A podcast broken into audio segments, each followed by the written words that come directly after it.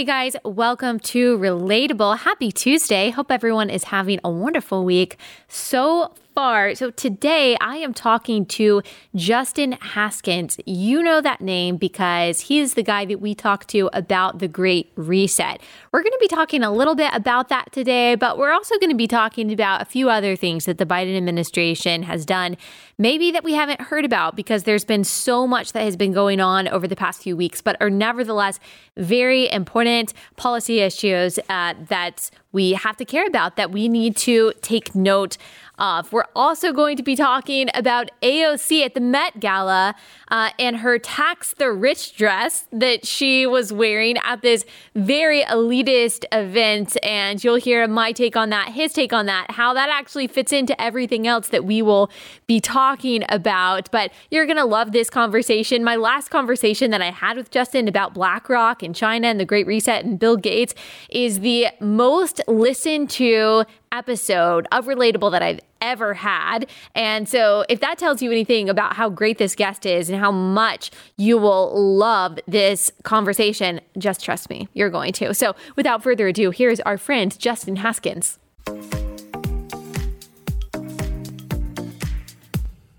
Justin, thank you so much for joining us again. I was just telling you before we turned the cameras on that our conversation about BlackRock and Bill Gates in China is the most listened to episode of Relatable ever. And we're coming up on 500 episodes. Wow. I know. I know. It's incredible. It is one of those things where it is, it just, and it's such an important issue yeah. that nobody talks about. That nobody talks about it. People right. just started talking about it. Then I, I really think it's going to gain lots of momentum and maybe we can actually stop some of this stuff that's been going on that's crazy. So thank yeah. you for taking the time to actually talk with of me course. at length about it. Well, you've done all the legwork. I think one reason why it's not really talked about, and go back, by the way, if you haven't listened to or watched that episode, we'll link it in the description to this episode so you can go back and listen to it.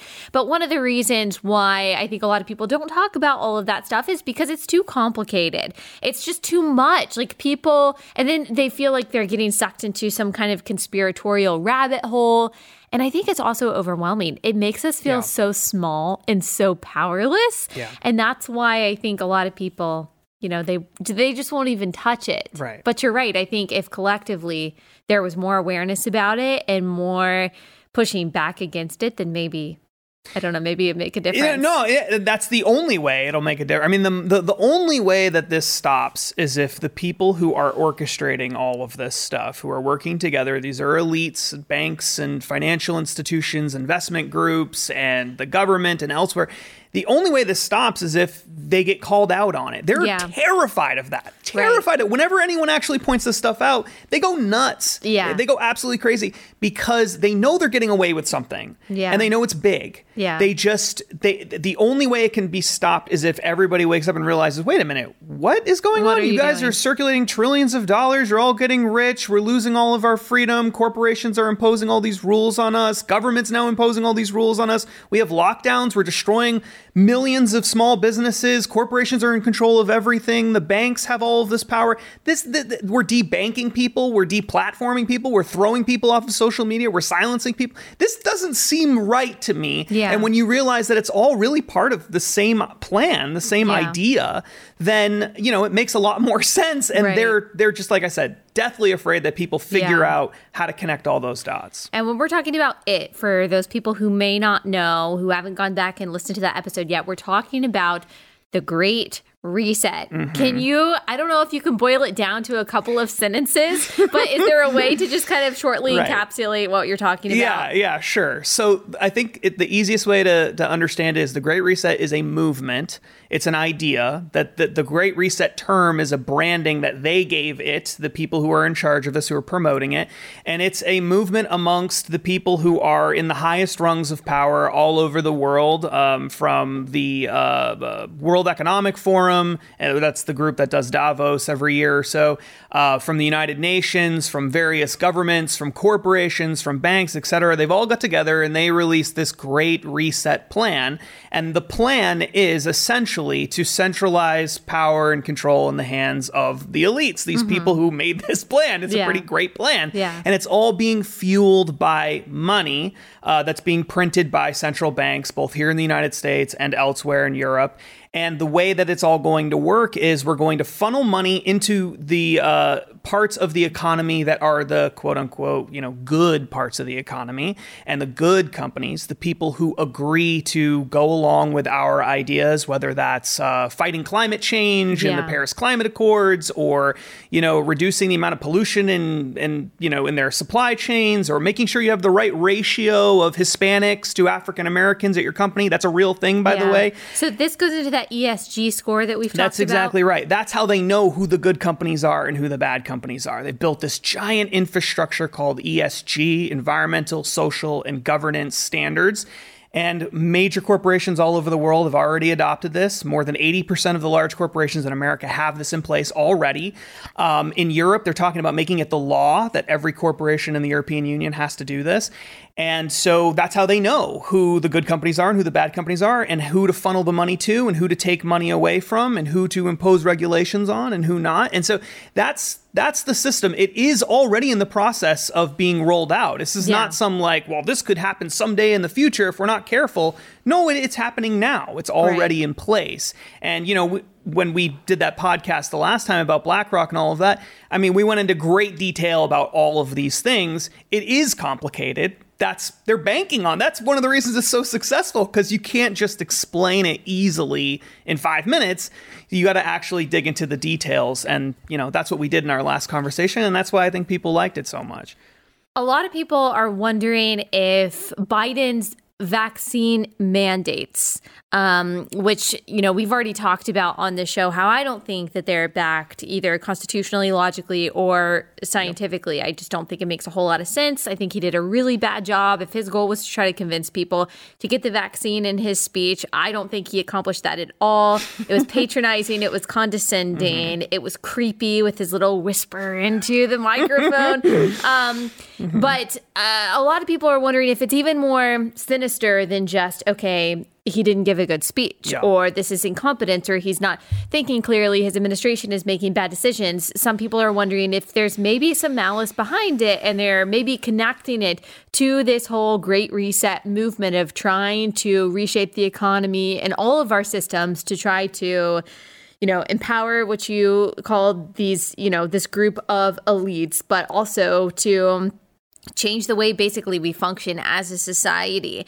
And one of the things that people are pointing to in this is not just the reshaping of the economy, but what seems to be a destruction of our healthcare system as well. And one of the things that I'm seeing people say is when Biden has threatened to take Medicare away from hospitals or Medicare funding away from hospitals that don't vaccinate all of their employees in the midst of a staff shortage that is actually leading to what we're seeing in the overflow of ICUs, where there are an abundance of beds in a lot of cases, but there aren't enough staff to actually man those beds, um, and people are quitting because of these vaccine mandates.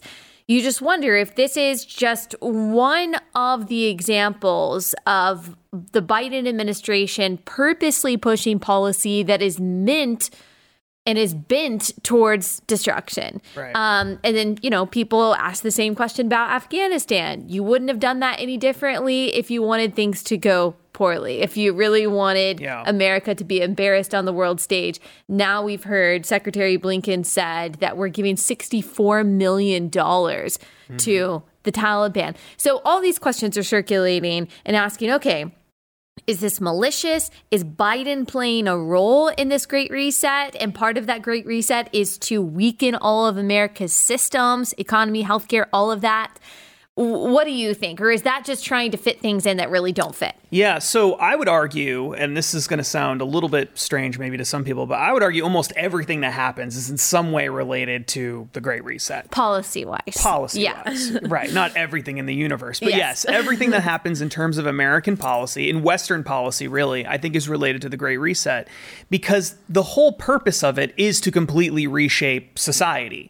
I mean, that's their goal. They've they've stated that very plainly. Uh, They talked about how one of the things they want to do is not just re- push the reset button, which is what the Great Reset alludes to, on the entire economy, but on societies as a whole to rewrite social contracts because existing social contracts aren't working to change Yeah. all of the institutions in society. Now, explain what that means. Explain what social contract theory is and Sure. why they want to change it. Right. Well, when John Kerry, for example, because you asked, Yes. uh, does uh, Joe Biden support the Great Reset? When John Kerry was openly advocating for the Great Reset prior to becoming part of the Biden administration, he was saying that he talked about the social contract a lot, how the social contract is breaking down. Now, what does the so- social contract mean? What it means is that we as a people, uh, the, the people, the public, we have a, uh, we've come together to form a society.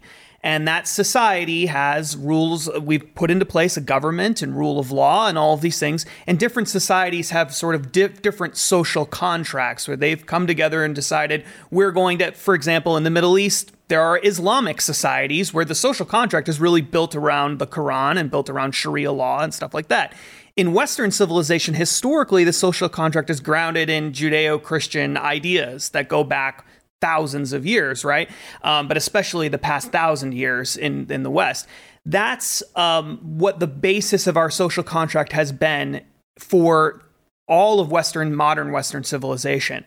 But what John Kerry and other elites believe is that this idea of individual rights being the core centerpiece around um, the way society should be built, the way economics should work, that that doesn't work anymore. That it's led to inequality and to racism and to all of these horrible problems. And so we have to rework our understanding of the obligations that we have as individuals to each other, that institutions have to us, um, and the, the the responsibilities of government versus the responsibilities of individuals and churches and other institutions. We have to rework all of that because it doesn't work anymore. And he would point to people rioting in the streets and burning down police stations and people uh, demanding, uh, you know, for defunding the police and all of this as proof of the fact that the social contract doesn't work anymore. And his way of doing things is not full blown communism, socialism, or something like that, which is what a Bernie Sanders would argue we should switch to, uh, or a return to uh, what we would consider to be conservative values and sort of the founding principles uh, of the United States, he would say what we need is to move to a more progressive model where the elites are in charge of more of society and that they um, uh, build institutions that are better designed to provide the services needed for people in that society. Um, and that we need to kind of take a back seat to nationalism. Nationalism is not good. We need to think internationally. Yeah. Uh, and individual rights are not necessarily always good. They need to take a back seat to the good of the collective. Uh, and who should be in charge of all of this? Well, banks, financial institutions, uh, government officials, etc. And that's that's what they mean by rewriting social contracts. Of course, for people who believe in individual rights, who believe that those individual rights are inalienable, that they can't be taken away or destroyed, uh, this is really scary because, of course, elites abuse their power when they're given too much of it. And that's really uh, what I think the Great Reset is all about. If, if you're going to sum it all up into one big thing, what is it? It is the centralization of power in the hands of elites here and around the world. That's what it's all about. It's about moving the power into the people into the hands of the elites because if they have the power and they can set up a system through ESG and financial institutions and other things that they think um, is uh, a more efficient, better way of of distributing wealth and and power and everything to other people. That's how they would sell it. Then we'll all be better off if we could just Yeah. give it to the right people. And this idea's been around for It's over a hundred years, right? Yeah. And in actuality, um, and Glenn Beck's talked about this a lot on his show. Um, you know, this plan uh, to a large extent, has has been in existence since at least in America, since at least the existence of the progressive progressive era, the progressive movement of the early 1900s, late 1800s, where they talked about remaking society, rebuilding society, rewriting social contracts, giving more power to the experts in society, putting administrative uh, bureaucracies in charge of more of our society, because that's the that's the only way we can keep up with these European nations. At the time, everyone thought, you know, the Nazis were before they were the Nazis. Everyone thought this was going to be a great thing, that they were accomplishing all these amazing feats, that fascism needed to have a counterpart, mm. and the United States needed to move more in that direction because you know democracy and individual rights that can slow things down and yeah. gum up the works, right? So this is what ultimately the Great Reset is all about. It's about instead of competing with you know Nazis in the 1930s, it's about competing with China and it's about competing with Russia and countries like that who are able to just build factories by bulldozing down people's apartment buildings whenever they feel like it, or uh, you know arbitrarily setting prices and wages and things like that whenever they feel like it, or you know throwing people in prison because they're political dissenters or don't have the right religion whenever yeah. they feel like it. How do we compete with that in the United States? They're so efficient over there. Right. This these are the conversations that these elites are having in the West, and their answer is this whole reworking of society right. through the Great Reset.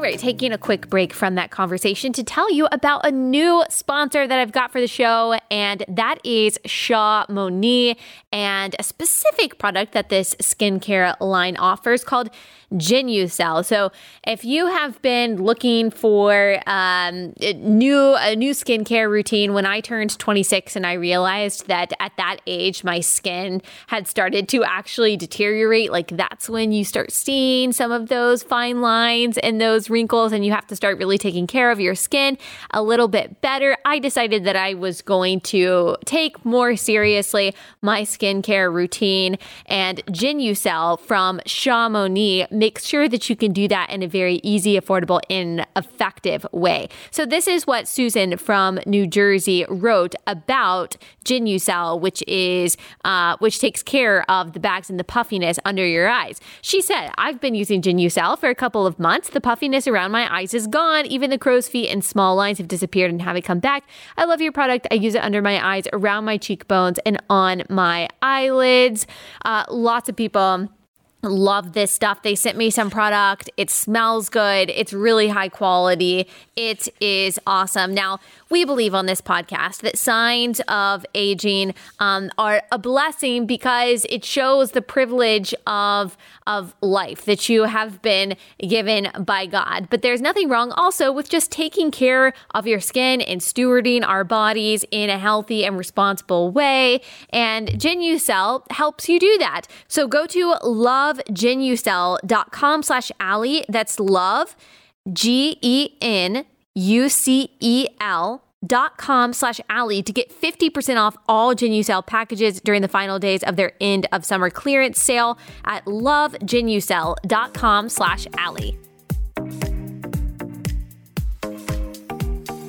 And if the goal is the reworking of society to kind of concentrate power in the hands of the elites, one way that you have to do that is you have to kind of demonize the idea of individual rights. You certainly have to demonize the idea of getting your values, your protection, your provision from anything other than the I don't even know if the state is the right word, but some higher power, which right. this group of elites thinks that they will one day uh, one day be.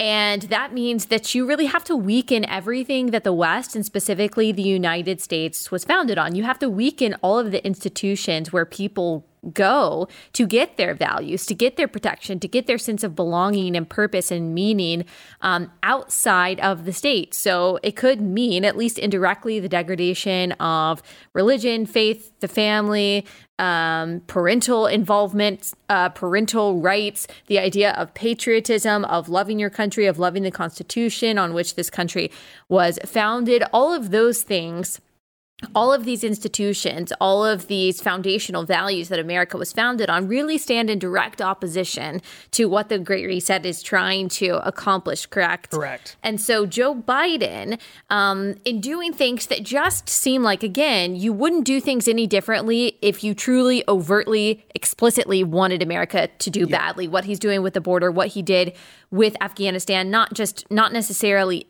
ending the war, but how he did it um, and deprioritizing American uh, lives. And then what he seems to be doing right now with the economy, what he's doing specifically, I think, with the healthcare system is just criminal. Like I said, when we're already experiencing staff shortages that are leading to it's leading to a loss of life. Um, uh, this seems to, at least in some way, fit into the goal of the Great Reset by doing everything you can yep. to weaken the United States. Do you think some of the economic impact of Biden's decisions have I know you said basically everything has something to do with the Great Reset, but I guess the question would be yeah. how? And especially when we look at like supply chain issues that we're having right now that are very serious, does that play into all of this? And if so, how does it? Right. So when the Great Reset first launched, uh, Prince Charles, who was one of the uh, he was one of the co-hosts of the initial uh, big Great Reset events that occurred in June of 2020. This is sort of at the height of the COVID 19 pandemic came out and said, and this was echoed by numerous, numerous leaders, world leaders of uh, leaders of every big international institution you could think of, practically, came out and said this was the COVID nineteen pandemic was a golden opportunity. Those are his words, a golden opportunity, a golden opportunity to do what? To fix society. That's how they viewed it. A massive global pandemic killing hundreds of thousands, potentially millions of people. And he was not the only person who said that. No, it was a golden opportunity to change society. So I think what what's happening here is every opportunity they get and it could be a pandemic, it could be could be anything, it doesn't matter, is going to be utilized in order to roll out as a because you have to have some justification for rebuilding society, right? You can't just when people have pretty high living standards, which we have in the West, especially in the United States, you can't just say, "You know what, everybody, let's blow this whole thing up." You can't do that. Nobody will buy into it. But if everything's horrible, then people might actually buy into this. They, they would be willing to do anything in order to fix society if things are broken enough.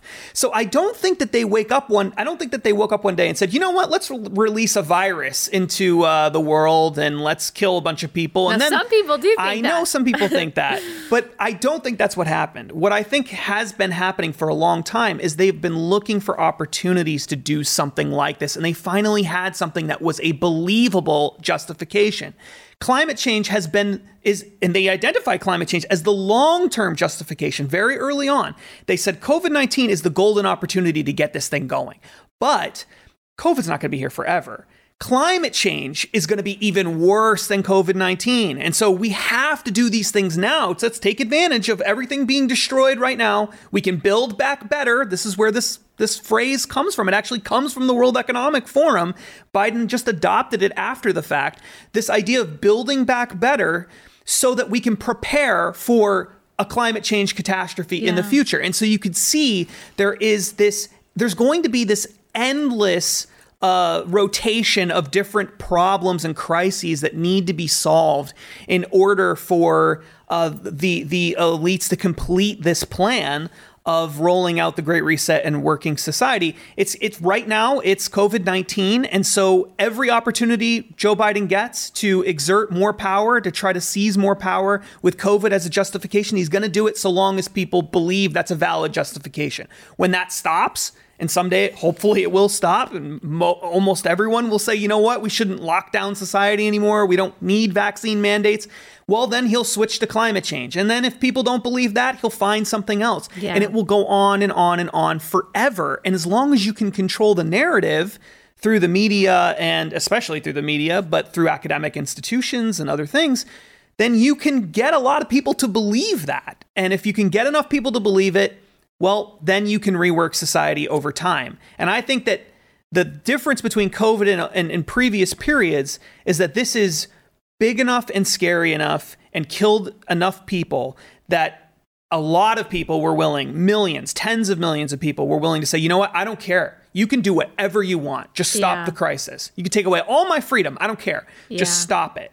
And that's the most terrifying circumstance. And Right. now that a lot of people are not feeling that way, well, they realize we're running out of time. We got to keep this thing going as long as we possibly can.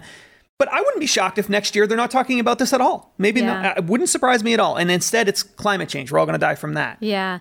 And I, I think though that I mean, looking at the polling, I remember seeing uh, a, a poll from before the 2020 election and what people really thought was important and why they were voting the way that they were. Climate change came in like last place. Now, I also happened to see a Pew Research article this morning that said really generations are divided on climate change, eh, as is usual with the kind of progressive issues. The youngest generation cares the most about them. I think it's like 75% of people ages 18 to 29 in the United States are very concerned, they say, with global warming.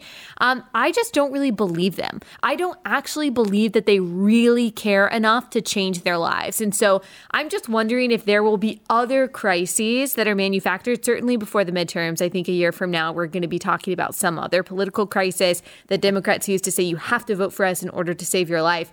Um, I just don't know if climate change, you know, I, I can see the elites thinking that that's super important and really caring about that. I think for most people who just want to feed their families and have a good life, it's really hard for them to connect their daily experience with with climate change. So I just don't know No, if that strategy is going to work. It, it's a, they've been trying the strategy for a long time. a very long a very time. long time. And so, uh, if there was, I agree with you totally that the the vast majority of regular people have already decided that in practice, regardless of what they tell pollsters, in practice, they do not believe that climate change is an existential threat to humanity. That's the line that Joe Biden and Elizabeth Warren and Beto Bernie O'Rourke, Sanders, and- yeah, yeah, they're all. It's an existential threat. Existential threat means humanity could be wiped out by this problem. That's what it means. Nobody actually believes that in practice because if they did, we'd all be moving into yurts and living in the middle of nature Yeah. because we don't want to die from climate change. No one believes that. And that. John Kerry certainly wouldn't be taking private jets. Of course not. And Barack Obama wouldn't have a huge mansion and a plot of land on Martha's Vineyard. Right. And Harry and Meghan wouldn't have an 18,000 square foot house in Malibu. Right. If they really cared. What they actually mean is they don't want you and me to Right. contribute to climate Correct. change, however they think we are. Correct. So, but to answer your question, they've been doing this for a long time, which seems to suggest to me that they probably will keep going, even though it has not worked so far. Because I think they would have given up already if they. Uh, I mean, the writing's been on the wall for a long time. This doesn't really work that well. So I think the goal has been over a long period of time to just keep ratcheting it up. The problem is we're not making it scary enough. Let's make it scarier and even scarier and even scarier. And every wildfire is now climate change. Every hurricane is now caused by climate change. Every natural disaster that exists, it doesn't matter if it has something to do with climate change or not, is because of climate change. People die from asthma. That's also climate change. It's whatever happens in society is being caused by climate change. It could be a snowstorm, it could be extremely cold weather, it doesn't matter. And so I the reason I think they're going to stick with it at least for a while, Well, some genuinely believe it some do. too, right? Some do, especially regular people, you know, uh, who are just walking around, you know, listening to, uh, you know, watching ABC News and stuff like that. Yeah, I've, I've, I think a lot of people believe it. Um, some elites probably believe it, at least to some extent, just like they believe COVID is a problem to some extent. But the point is, you need a justification, right? When you're a hammer, everything looks like a nail. So when you're looking for justifications all the time to rework society, and you have climate change and you've got people saying, well, this could cause all these natural disasters and all these problems, well, then that's a pretty good nail. We need to make sure we keep hitting that. The reason why I think they might stick with it is because it is the perfect justification. It's perfect because it's always in the future. It's not something that you actually are dealing with now. It's this could happen 20 years from now, 30 years from now. Then 20 or 30 years goes by, doesn't happen, and they could say, well, it's Right. 20 or 30 years away. It's an existential threat, meaning we'll all die from it. Yeah. But it's so far in the future that we're all going to die from it that none of us will even be alive to know if this will wipe us all out. Right. And so, and it, and it accomplishes everything that they've always wanted, even before they came up with a climate change crisis. So it does So everything think they there's want. any legitimacy to the concern that some people have about climate change? I think climate change is going I think climate change is obviously happening and I think that climate has always been changing and I think humans may even be contributing to climate change and it might even cause problems. But all of the data that we have, every data that you could possibly look at shows that climate change is not an existential crisis, that the benefits of affordable energy are way, way better than the harms that could be caused by any sort of contribution to climate change, that deaths from things like extreme weather events have been steadily dropping over a long, long period of time in the midst of climate change. That when you look at hurricanes and the number of hurricanes and intensity of hurricanes, when you look at tornadoes, when you look at wildfires and the number of acreages burned and all these different things, these things are not getting worse. Yeah. In some cases, they're actually getting better. And that humanity is surviving and even thriving because of technology, because of affordable energy, in a way that they never were prior to us having fossil fuels. Fossil fuels is the, the cheap, affordable energy is the greatest thing that has ever happened to humanity uh, in terms of economics and improving the quality of life. And anything we do to reduce that is going to harm, especially the lower income people in society, and and more than that, even. Countries that are sort of low and middle income countries because they don't even have the infrastructure that we have here. So, you know, maybe people here, a lot of people here can afford to pay a little bit more for everything because that's what's going to happen if we switch to renewable energy sources mm-hmm. like wind and solar. But in a country, in a, in a place like Africa, that's not the case. They Right. need as much affordable energy as possible right now. They don't even have hospitals that are functioning all the time. The Yeah. electricity goes out all the time. People die constantly just because the hospital can't keep the lights on. So we are not they're they say they care about these people, but then they're asking them to run their entire countries on windmills and solar panels Yeah. and it makes absolutely no sense. So, do I think that? Um, and by the way, people like Michael Moore even agree that this is a giant scam. That these plans for renewable energy don't work and will never work. Um, and so it's not even just a left right thing. There are a lot of people on the left, if you're willing to look for them, who admit that green energy and all of this stuff isn't going to work. But Biden is supposedly pro green energy, anti fossil fuels, correct? Correct. That's why he stopped the construction of the Keystone Pipeline. That's But then right. he called on. Um, he he called on foreign sources of oil to produce more oil, correct? yes. So again, is this a malicious intent to try to weaken America's reliance on our own sources of oil and just weaken America in general? I mean, it just seems like every decision he makes is about the deprioritization of American prosperity, safety, security, and lives. Yeah, I think that the way to think about it is that the people at the top, uh, including Joe Biden, who is a big Great Reset supporter, we know that. John Kerry has told us that Joe Biden supports the Great Reset and believes in all of this and that he's going to help implement I it. I think Biden himself as an individual would benefit from a great reset being turned off and turned back on because his brain doesn't seem to be functioning. and sometimes that actually works. You know, it Yeah. works whenever my computer is running really slowly. Yep. I'm like, oh, I'll just need to turn it off and turn it back on. I just need to reset it. I think there needs to be a factory reset of Joe Biden. But- right, with- well. Without a doubt. And I think the people around Joe Biden are the ones pushing it the most. To some extent, I do I do believe Joe Biden always believed in this kind of stuff. He's been in these circles forever. But I also think that he's not all the way there and you know, he's he- the people around him are promoting these things and pushing it and he's just kind of going along and reading the teleprompter and it's all kind of jogs his memory to yeah i used to believe this at some point in the past i think uh, right and so he just goes in the same direction that they want him to go in the people who are around him are unquestionably all in favor of this reworking of society and using climate change and covid as the key justifications for making it happen john kerry is the biggest biggest supporter of this and he is the uh, he's on the he's in the cabinet he's the special climate envoy for john uh, for uh, Joe Biden. Um, he's been a close political ally of Joe Biden for a very long time. Um, and he's he's pushing this more than anybody and openly telling other world leaders that Joe Biden supports all of this. So, do I think that Joe Biden is deliberately destroying the economy, deliberately making things worse? No. What I think is happening is that they believe that this is all in the long run going to be for the better. I think, yeah, they think maybe temporarily prosperity drops a little bit, things are a little bit worse it, for some people and not for others. Okay, yeah, that's fine.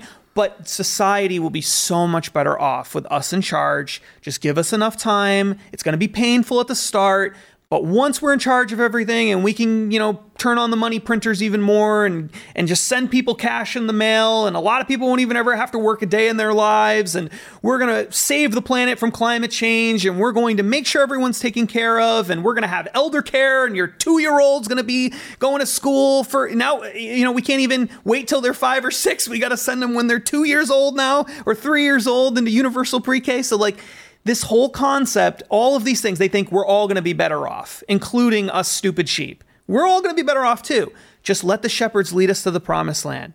And if we, it might be painful at first, but eventually we'll get there and we'll all be better off for it. So, do I think they think that this is making us worse off? No. I think they believe that we're all going to be better off with them in charge. It's just the transition period is a little rough. That's yeah. all. So, what they would say is that we're currently experiencing that rough transition period or that the worst is yet to come. I I think that they believe this is uh, the worst that it's going to. I think that they think we're just about to turn the corner. That's what I think. Now I could be wrong, and I do know some people who believe that one of the reasons they're being insane about these COVID restrictions is because they actually know things we don't know about COVID. I've heard that theory that maybe they think that COVID is going to get a lot worse before it gets better and that that's part of all of this that they don't want to tell people because they're afraid to tell people. That's very charitable. Uh, that's a charitable interpretation that they actually care so much about our well-being that they're really trying to get it's, Trump voters to get vaccinated. The psychology of these people is difficult to pin down, right? Because yeah. on the one hand, it's like with climate change. I think a lot of them do believe climate change is a big problem, right? But do they really believe it's an existential crisis that's going to wipe us all out? I don't know, but I think that it helps them sleep at night to yeah. know, you know what? All this power grabbing that we're doing, all this money that we're making, it's worth it. It's worth it and you guys are all going to be better off too. Don't worry about it. And even if uh, you know climate change isn't a crisis, that's okay. Even if COVID isn't as deadly as we think it could be, you know, that's okay because at the end of the day, these this reworking of society is a good thing. This is all just a golden opportunity to do the things we should be doing. But you stupid sheep won't listen to us. And under normal circumstances, we need crises to get you people to change the social contract and do this all, all this other stuff. All right, second sponsor for today is Good Ranchers. You guys know them and love them well. Last night, I made um, the non pre marinated chicken from Good Ranchers. This is like better than organic chicken. It's very high quality. I love it as I told you yesterday, I had thought it the night before last, and then I ended up not cooking it. But last night, um, I cooked it, and I cooked it with some cauliflower rice, and I made like this Asian dish that's kind of like fried rice, but a little bit healthier. I used coconut aminos. I used some um, some teriyaki sauce and egg and like peas and carrots and green beans, and then this pre marinate or I pre marinated the chicken uh, with coconut aminos and teriyaki sauce, and I mixed it all together, and it was really good. I love Good Ranchers because they make meals like that super easy and they make it really affordable, and I just love the uh, I love the convenience of Good Ranchers and I love that it's high quality. I love that all of their meat comes from American farms and American farmers. And it's not just chicken. They've also got craft beef. So we get our steak from them. We get ribeye, T-bone steaks. We also get our ground beef from them. And so we are using good ranchers meat most nights of the week. I do not tell you that I use a product on this show if I don't really use it. I do not lie to you. And so my endorsement of Good Ranchers comes from personal experience. It is genuine, it is sincere. I really do love Good Ranchers. They're great people. They've traveled around the country to meet all of the farmers that they work with. that's super important right now that we support American businesses and in particular American farmers. Uh, you can get a one-time order by going to goodranchers.com slash Allie, or if you subscribe, you save 20% on each box. And then if you use my link, goodranchers.com slash Allie or promo code Allie, you get an additional $20 off and free express shipping. So that's goodranchers.com slash Allie or promo code Allie for that discount and free express shipping. That's goodranchers.com slash Allie.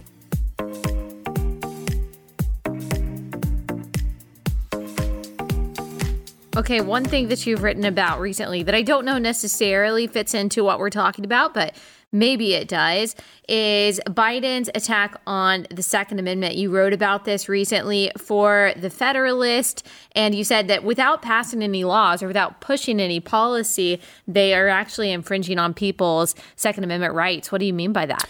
Right. So when a lot of people have been focused on a lot of different things Yeah. over the past few weeks, so it's understandable that people didn't catch this. But uh, I believe in August, late August, the Biden administration announced new sanctions on Russia, and those sanctions involved. Um, banning all ammo coming from Russia and guns too, but a lot of guns had already been banned from Russia. Now, the reason that matters is because we are in the midst right now of one of the worst ammo shortages the United States has ever had gun and ammo shortages. And this is just one of the many things that we are short on right now. Exactly. And the biggest reason for the ammo and gun shortage uh, in particular is not just because you had COVID related shutdowns and things like that, but also because there are lots of people buying guns and tons of them. Uh, gun sales in the first six months of 2021 were it's the highest. Uh, period of time that that is for uh, the first six months of the year for gun sales ever Because people Ever. knew Biden was going to try to come after Ex- our guns. Exactly. And 2020 was also one of the one of the best years Because for gun sales people saw their cities burning down, so- Exactly. So there are reasons for these ideas, right? So Biden comes in and they say, you know what, we're going to put these sanctions on Russian ammo. Well, there is no American made. Well, there is American made ammo, but it's being sold out really quickly. So gun uh, sellers have been importing um, uh, ammo from other countries, and Russia is one of those countries. Lots of ammo gets imported from Russia. It's one of the top uh, countries for distributing ammo to the United States outside of you know U.S. companies, base companies. So he issues these sanctions, and he claims the reason they're issuing the sanctions is because of this case um, a year ago where um, a opposition leader to Vladimir Putin got poisoned. Okay, Yes. there had already been sanctions issued based on this. And that happened over a year ago when Joe Biden wasn't president. So now, a year later, they're saying we're going to have a whole new round of sanctions on Russia to really teach them a lesson. Now, how does banning ammo from being imported into the United States while we're having an ammo shortage, does that really hurt Vladimir Putin? Is that really, Right. is he going to, you know, just shake his fists at the world and just give up now and While just we're sending in? $64 million to Afghanistan. Exactly. Of course not. It doesn't make any sense. The reason he's doing this is it's because of part of a larger movement to make buying a gun, buying ammunition, and, and just being exercising your Second Amendment rights increasingly more difficult to do. There are other things that are happening as well. Early in the Biden administration, they um, uh, killed a Trump regulation that would have made it impossible for financial institutions, banks specifically, to deny people access to capital, loans, and things like that.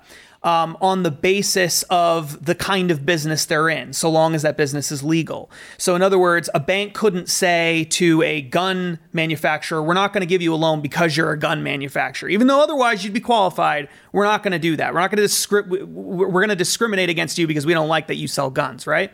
So, the Trump administration put in a rule that at the very end of their administration that said you can't do this. If if they are qualified financially and it's a legal business, then you got to give them the loan if you're going to give loans to other people. The first thing Biden did, li- literally the first week he was in office, was kill that regulation mm-hmm. right away so that banks could discriminate against gun sellers and manufacturers. And that's exactly the kind of thing that we've started to see. Some banks have openly said they're not going, they're going to remove these kinds of businesses from their portfolio so that they are not providing them access to capital. Now, if you're a gun manufacturer or, or just a gun seller, even if you have a small gun shop, but you can't get access to a bank account, then how can you possibly function in the modern Yeah. world? You can't. You basically have to close down. And so this is part of a larger movement. This is part of the Great Reset Uh, it's part of a larger movement, a, a sort of collusion of sorts between the government issuing a regulation that helps financial institutions penalize some industries, not other industries, that don't fit in with what elites want. So elites don't want guns. They know they can't just ban guns outright because we have the Second Amendment. So instead, they allow financial institutions to ban guns indirectly by just making it impossible to sell them financially. And more and more financial institutions are doing this.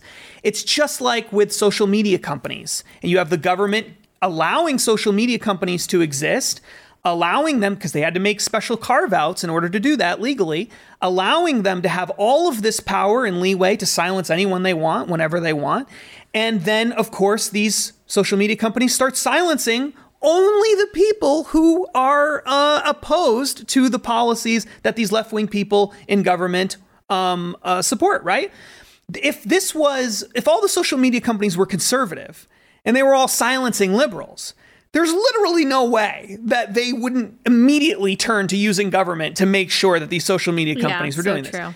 So this is again, that's also part of the Great Reset. It's all one big plan to use finance, to use government regulations, to use investors who are also saying we're gonna we're gonna pull all of our money. Comp- uh, groups like BlackRock um, saying we're going to try to divest money from uh, undesirable industries, and guns for many of these people is part of that. Uh, it's all one big group of people. They all know each other. They all hang out with each other. They all give money to the same causes. They all go to Davos together.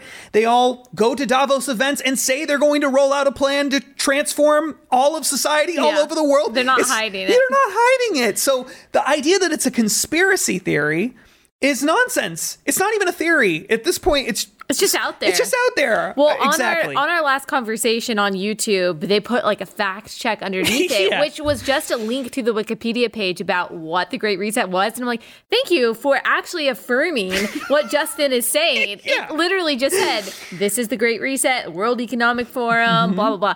And so it's i mean it's verifiable maybe some people disagree with certain interpretation of certain policy and maybe some people listening are for some of the policies and Right. restrictions that are being put in place um, for other reasons who aren't pro great reset. The fact of the matter is is that this is playing into the transformation of society. Yes. now one thing that i find interesting and i think it's true just in learning from you is that this is not communist. This is not even really socialist. Yes it's collectivist in a particular way and it's certainly devaluing things like individual rights and property rights but it's not marxist in the sense of marxism that we know correct and so you don't see someone like aoc or elizabeth warren or bernie sanders who are advocating for quote direct democracy you don't see those people as kind of playing into the great reset right That's right. That's right. And this is very important. When Glenn Beck, Glenn Beck and I have been working on a book for this for like over a year now. And one of the things initially that we struggled with the most, I mean, I mean for 6 months was what is this exactly? And initially it was like, well, this is just a way to do socialism. Clearly, this is just some sort of way to do socialism. But the more we looked into it, the more we realized this isn't really about socialism. It's not really about communism. Socialism and communism are best defined through collective property ownership and management. Okay? It's about collective ownership of property, primarily. This is not about collective ownership of property. Under this model, you'll own nothing and you'll be happy that you own nothing. This is one of their certain people have used this exact language on the World Economic Forum's website. Yep. um, members of government, by the way, it was a member of government who wrote that in uh, one of the Scandinavian countries. Great. So the, it's not that everyone will collectively own the property. It's that the elites will own the property mm. and you will become renters. You'll rent the property from them and the government will give you money so that you can survive and everything, but they're going to be in control of it. There is no collective ownership of property. There's management, collective management of property in the sense that you elect people who then decide how property is going to be controlled, except you don't elect the bankers, you don't elect central banks, you don't elect people at the International Monetary Fund, you don't elect the United Nations, you don't elect any of these people except for the people in your own national government who have all sold their souls to this system anyway, and so it doesn't even really matter. Um, so, in that sense, uh, it's not socialistic because it is controlled by the elites. Yeah. In rea- in in a way, this is this system of government to have. Uh, I mean, technology has changed things, finance has changed over time, but in a way, this has always existed. Yeah. Always. For the whole history of human civilization, from the beginning of time, as soon as we actually started having civilized uh, uh, communities with leaders in charge and all of that, as soon as we started doing that, there were elites in society who developed and decided, you know what? We should have all the power and control. Yeah. And th- Karl Marx would agree with me on this. Right. Okay? Oh, that's he what I be, was thinking. Exactly. He would be totally in line with what I'm saying right now. So, do I think that communism, which is designed to destroy all of that and to make it so there is no class system at all and everybody has exactly the same thing But according to their needs? accomplished Of that. course not. Everyone, you end up with tyranny anyway and Right. authoritarianism So this anyway is kind of just skipping some steps. they're saying let's av- in actuality i think there are some people who think you know what to avoid the socialist uh, blood in the streets the revolutionary marxism type thing. We have to do this. Hmm. This is the only way we can make sure that we elites still have control and that society doesn't just break down into nothing.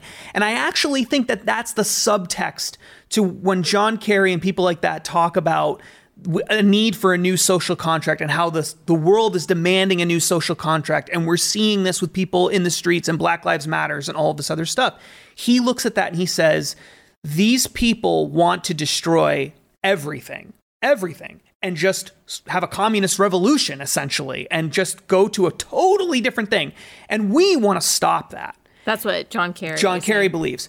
But we know we can't stop it by just having individual liberty and doing all of these other things because, of course, that doesn't work. What we need is we need to be in charge of everything, but Yeah. do it in a way that is uh, make sure that they get their little slice of the pie too. Yeah. And that's why they are buying into all these left wing causes, right? Right. It's because it's throwing these people who are marching in the streets a bone. And not only that, but if people like John Kerry and the people at the World Economic Forum see individual rights as an impediment to their goals, then they are on the same page in some ways with the critical race theorists and people at uh, you know, Black Lives Matter and Antifa, because those people also want to do away with due process and individual rights. That's one of the tenets of critical race theory. It questions the uh, effectiveness and the morality of things like due process, free speech, um, all of those things. They are very clear about um, in their uh, in their writings, proposing that we adopt critical race theory, and so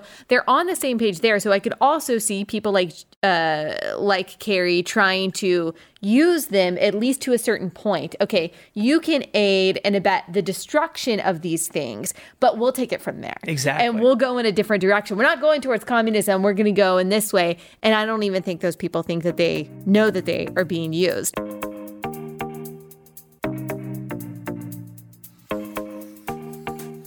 All right, last sponsor for today, another sponsor that we know and love well on this podcast, and that is Annie's Kit Club. So, Annie's Kit Clubs are a fantastic way to build lasting memories with your kids while encouraging their creativity. We talked about Annie's Creative Woman Club, I think it was yesterday on the podcast. So, they have craft clubs, um, craft kits that they send you every month. Um, if you're a woman, like, you know, soap making and things like that. But if you want to craft with the whole family, they also have these kids' kit clubs, which are awesome. They have the Young Woodworkers Kit Club that sends kids real hammer and nails construction kits. They include real tools, starting with a kid sized hammer and all the instructions that they need. They also have the Creative Girls Club, which sends a variety of projects and introduces your girls to new crafts with every shipment. So she receives two fun kits with different crafts like painting, beading, and more. Just a really awesome gift to your kids or, um, to maybe nieces and nephews. We've got tons of nieces and nephews. This is a really great gift for uh, for young kids, and it's a really great way to occupy your kids without just sitting them in front of the TV. So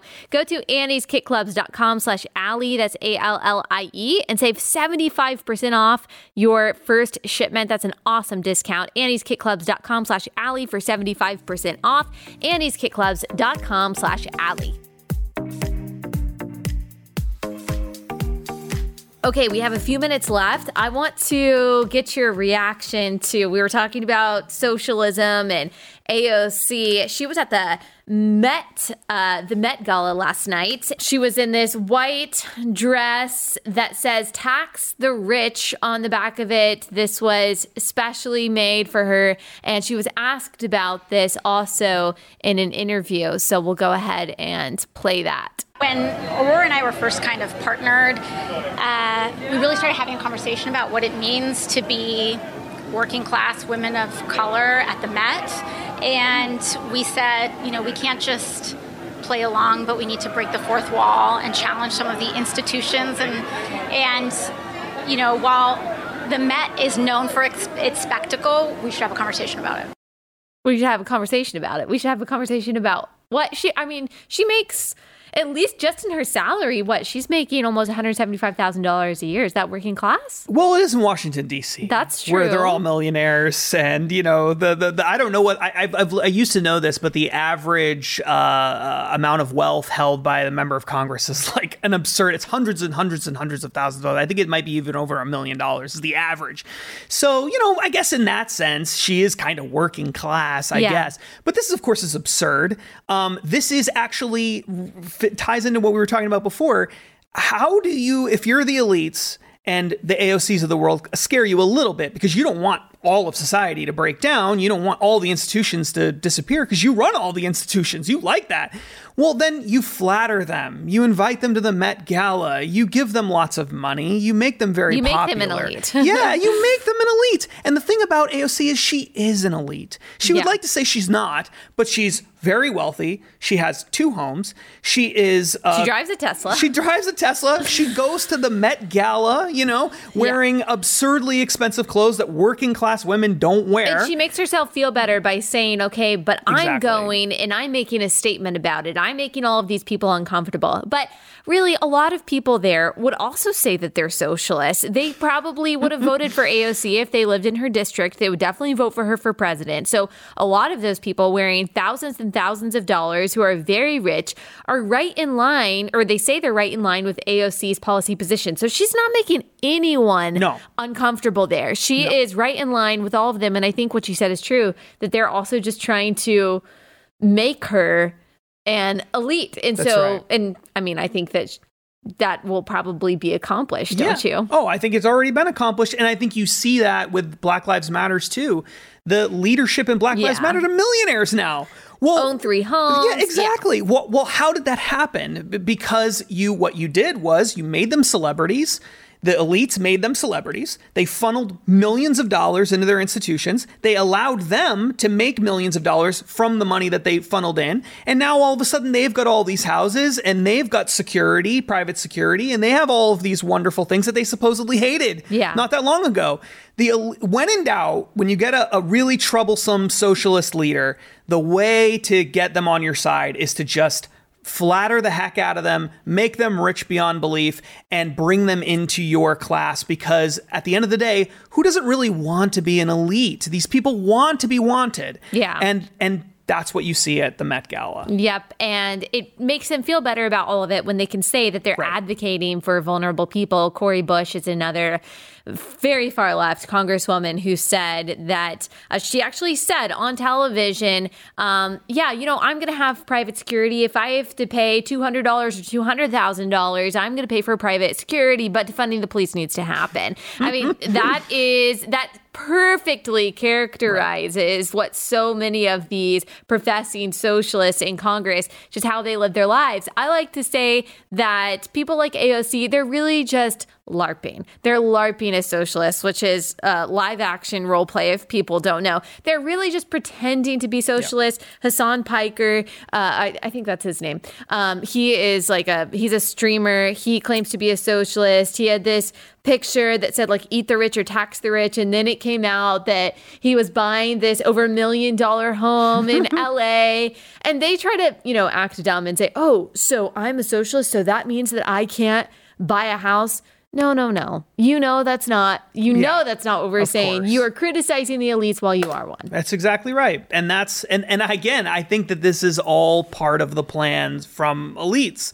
is it's a way to get people out of the way. And now what you've done is you've actually the the elites have actually won because we are sitting here saying these people are totally delegitimized. They're not even real socialists. And now what you've done is you've you've de- delegitimized the socialist movement even from people who might be in favor of socialism because even the leaders of socialism are now looking more like elites. So anytime you get someone who becomes a popular socialist, they become an elite too. You can never really get that grassroots Marxist socialist utopia that that the, you know, theorists and academics and stuff always say they want because you always end up with a class of elites at the top who end up just Yeah. keeping all the money and power for themselves anyway. So it all this is this is a story as old as time, and yet they keep perpetuating it over and over and over again, no matter how many times it fails. Yeah. it's really amazing. It, it really is Yeah. amazing. And you do an amazing job of explaining Thank all you. of that for us and breaking it down. Thank you so much. How can people support you? Uh, well, they can go to stoppingsocialism.com, where I'm editor in chief, and of course, heartland.org. And if they feel inclined, please donate to Heartland and support all of our efforts. Awesome. Thank you so much, Justin. Thanks, Allie.